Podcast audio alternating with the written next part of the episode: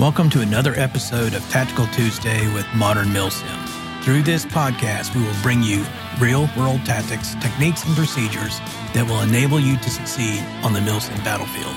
It's time to make ready.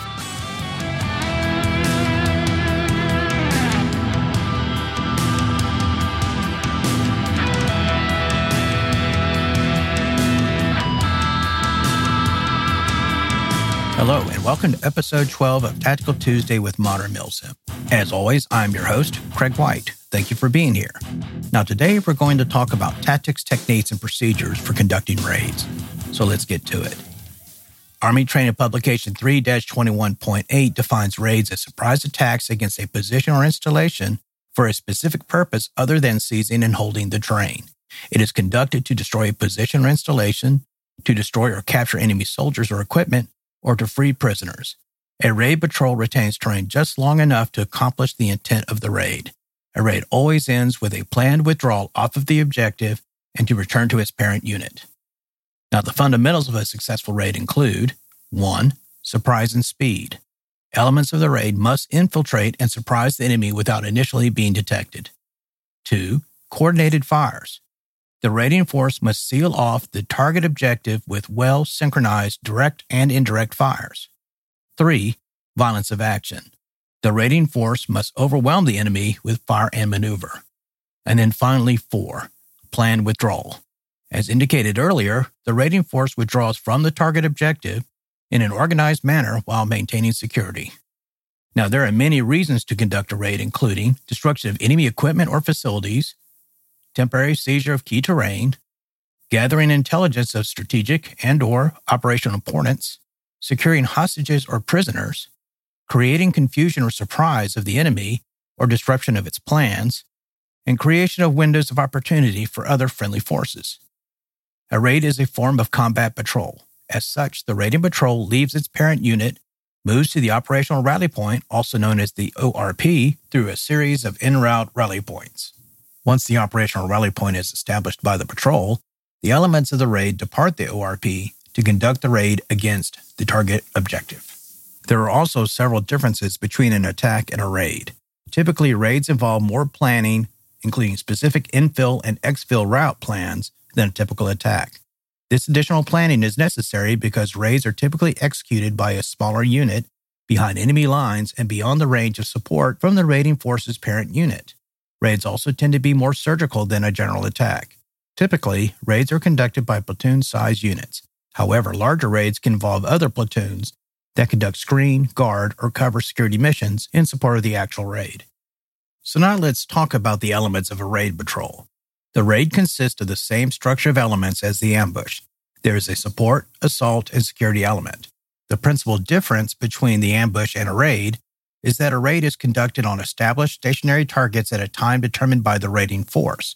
In contrast, an ambush is conducted against a moving or temporarily halted enemy or target at a time that is determined by the enemy.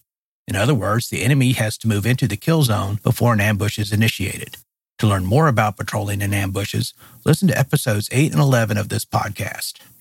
As with all combat patrols, the raiding force officer in charge, or OIC, needs to task organize the members of each element based on the task and purpose of the raid. For example, if the purpose of the raid is to destroy a particular facility, the assault element needs to be organized around a demolition team. If the purpose of the raid is to capture an enemy leader or other high value target, the assault element needs to incorporate a grab slash snatch team. Similarly, if there is a greater chance that any reinforcements to the raid objective may be mechanized, security elements should have significant anti-tank capability.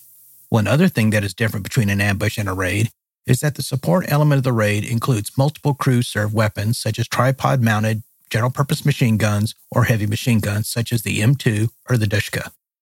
The security element is most commonly deployed in teams on the left, right, and on occasion the rear of the raiding formation as it is being deployed around the target objective. The purpose of the security element is to isolate the target to prevent the enemy from reinforcing the target, to prevent the escape of enemy from the target objective, and to cover the withdrawal of support and assault elements to the ORP. The security element usually consists of riflemen and saw gunners. On occasion, members of security teams may also possess limited anti tank capability. The security element shoots only if detected, on order of the OIC, to prevent enemy escape from the objective and or to prevent enemy reinforcement of the objective. The support element is typically deployed near the center of the raiding formation in such a manner that its members have clear observation and fields of fire on the target objective. The support element typically consists of heavier, mass casualty producing weapon operators, including support gunners, grenadiers, and anti tank weapon operators. The primary purpose of the support element is to provide a high volume of fire to not only inflict as many enemy casualties at the target objective as possible, but also to surprise and shock the enemy into being largely combat ineffective. This will help ensure the success of the assault team in completing its mission. Now, keep in mind that the support element can be divided into one or more teams depending on the task and purpose of the raid. Typically, the support element will not only initiate the raid by initiating suppressing fire on the enemy, but will move support teams to support by fire or blocking positions to isolate the target objective from the surrounding terrain. Doing so helps set up the assault team for mission success by limiting and or cutting off enemy avenues of approach into the target objective. The support elements also cover the withdrawal of the assault element after conditions for mission success have been met. The assault element is deployed as closely to the target objective as possible as stealthy coordinated fire support will allow. Although it may have special equipment, the assault element members are typically armed with rifles, submachine guns, and other small arms. The assault element is responsible for accomplishing the raid's mission. Because they are assaulting through the target objective, the members of the assault team are the most exposed and least armed element of the raid. The assault element can also include specialty teams, including demolition teams, snatch slash grab teams, sensitive site exploitation or SSE teams, and or explosive ordnance disposal, also known as EOD teams. Speed, surprise, and violence of action are essential to the success of a raid. Because the enemy will likely have reinforcements in the immediate vicinity of the target objective that increases the risk inherent with the raid operation itself, a raid is often conducted under severe time restraints. The raiding force needs to accomplish its mission and to withdraw before the enemy can react. As such, surprise and violence of action are critical to mission success. The enemy located at the target objective must be rendered largely combat ineffective at least until the raiding force can withdraw to the ORP. Immediate and overwhelming superiority of fire combined with surprise will likely stun the enemy and lead them to believe that the raiding force is much larger than it actually is. To maximize surprise, a raiding force will preferably initiate the raid in darkness or some other time when visibility is limited. In addition, the raid should be initiated from an unexpected avenue of approach, such as from seemingly impassable terrain. Obviously, selecting the avenue of approach for a raid entails significant terrain analysis and intelligence preparation of the battlefield. Now, one essential element of planning a successful raid is the proper use of radios and a comms plan. In most platoons, the platoon leader, platoon sergeant, and each of the squad leaders will already have radios. For a raid, the OIC or platoon leader must ensure that the left and right security team, along with the rear security slash observation and surveillance teams, have radios. The assault or support elements will also have radios by virtue of the fact that the OIC that is leading one of them will have a radio. The other element will also have a radio because it is being led by the 2IC. Setting up comms in this manner helps to ensure mission success for the raid. Now let's talk about conducting the raid. After infiltrating into enemy territory and properly occupying the ORP, the OIC, a two man security team, and the leader of either the assault or the support element and is not being led by the OIC of the raiding force will conduct a leader's recon of the target objective. During the leader's recon, the OIC will emplace the security team in such a manner that they can maintain constant observation on the objective to ensure the target remains present and that enemy reinforcements do not arrive at the target objective. The location of this security team, also known as the observation and surveillance team, will later act as the release point for the raiding force. It is important to note that the surveillance and observation team, also known as the S&O team, conducts a SILS check, SLLS check, immediately upon reaching the release point. The S&O team must always have eyes on the target objective. At the completion of the OIC's recon, he returns to the ORP to form up the remainder of the raiding force to move out to the target objective. The OIC leads the raid formation to the release point in the following order. The OIC leads as the point man of the formation, followed by the security element, the support element, and then the assault element.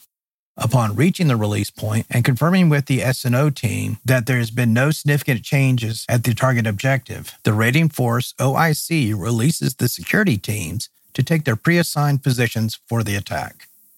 Unlike with an ambush, the raid OIC does not accompany the security element teams to their position.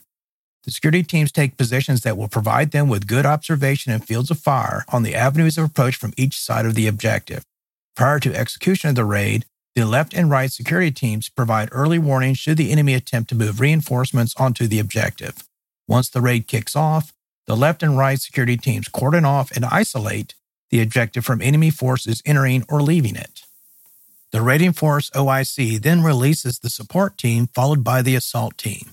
Typically, the OIC will lead one of these elements with his 2IC leading the other one. All elements of the raiding force must be given sufficient time to move into position before commencing the raid.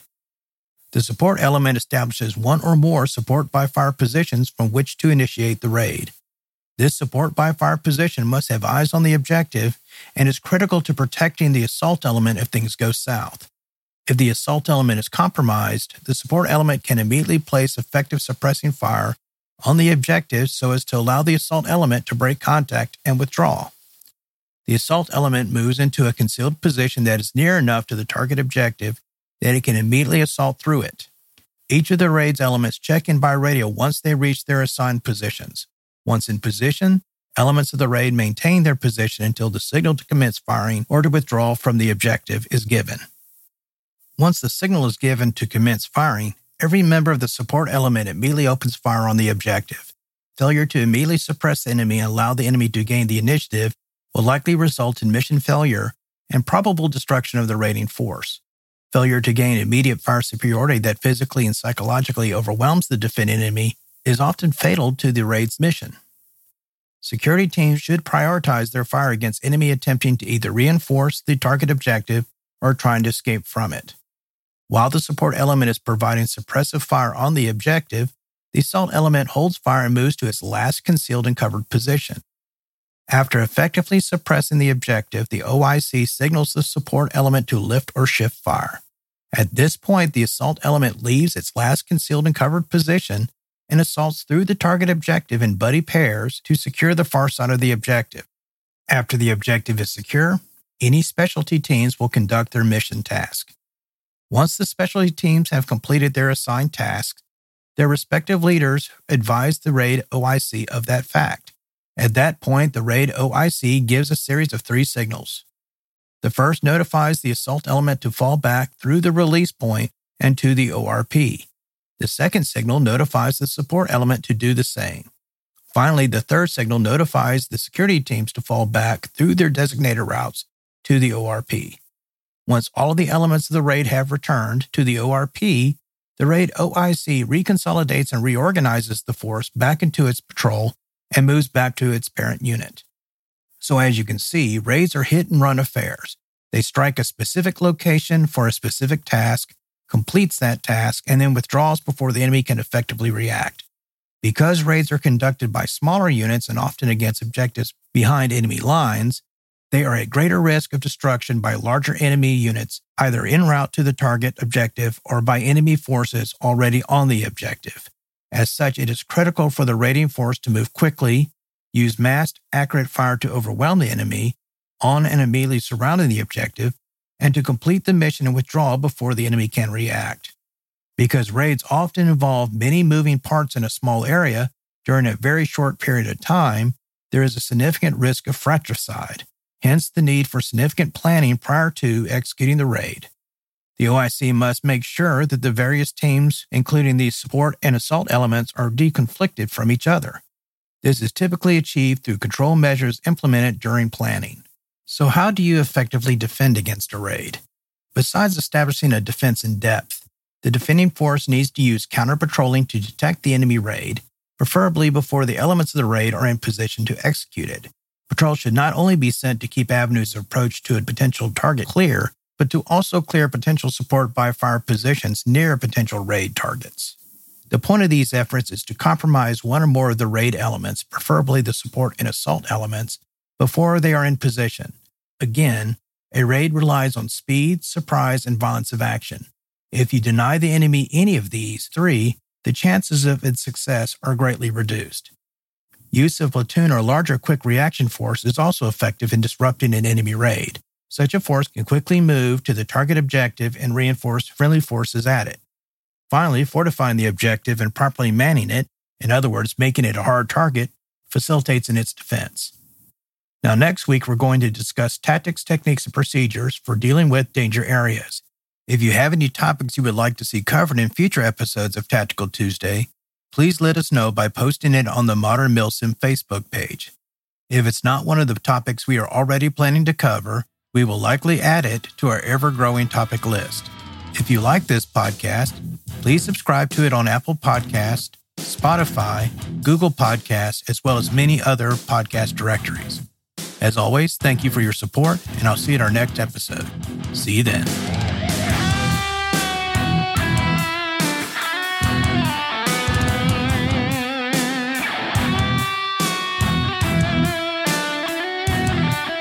To our listeners out there, thank you for tuning in, and I look forward to providing you with new episodes every two weeks.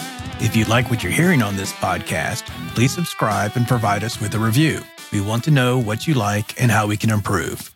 You can also contact us on our Facebook page at facebook.com forward slash modern milsim with any suggestions you may have.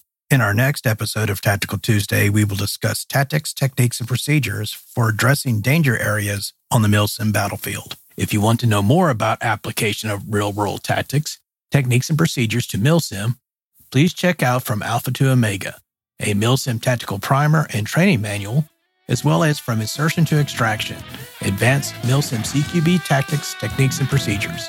Both books are available at Amazon.com. As always, thank you for your support, and I'll see you at our next installment of Tactical Tuesday.